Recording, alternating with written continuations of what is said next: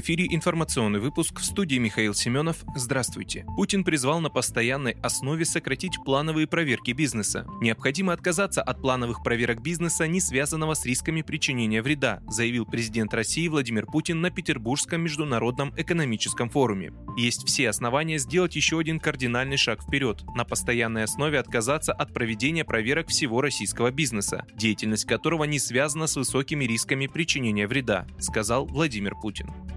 Украинские военные с завода «Азот» в ЛНР начали сдаваться в плен. Некоторые из украинских военнослужащих, блокированных на заводе «Азот» в Северодонецке, готовы добровольно сложить оружие, сообщил подполковник народной милиции Луганской Народной Республики Андрей Морочко. Морочко пояснил, что власти ДНР в целях безопасности не озвучивают численность сдавшихся и какие подразделения они представляют, так как в Северодонецке работают заградотряды, а на родственников военнослужащих могут оказать давление. Как сообщал в интервью РИА Новости глава ЛНР Леонид Пасечник, по предположительным подсчетам на заводе «Азот» находятся до тысячи украинских националистов. Кроме того, по данным МВД ЛНР, там также скрываются наемники из США, Великобритании и Польши.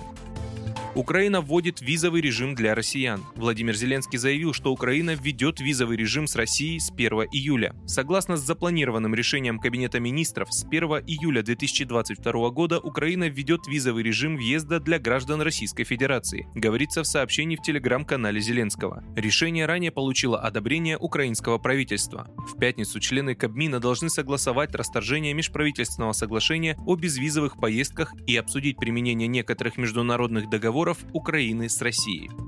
Центральный банк России приступил к поискам универсального платежного приложения для смартфона. У него должна быть возможность привязать выпущенные российскими банками карты Visa и MasterCard. В России этими картами можно оплачивать товары и услуги, но единого пей-сервиса нет, чтобы делать это с помощью телефона. Один из вариантов исправить ситуацию – доработать SB пишет коммерсант. Собеседники издания объяснили, что этот сервис изначально не предназначен для работы через карточную платежную систему. SB работает на перевод со счета физлица на счет юрлица через систему быстрых платежей. Технически его можно доработать до возможности оплаты картой. Тогда на кассе покупатель будет определять, через какую систему хочет заплатить – СБП или карту. Вы слушали информационный выпуск. Оставайтесь на справедливом радио.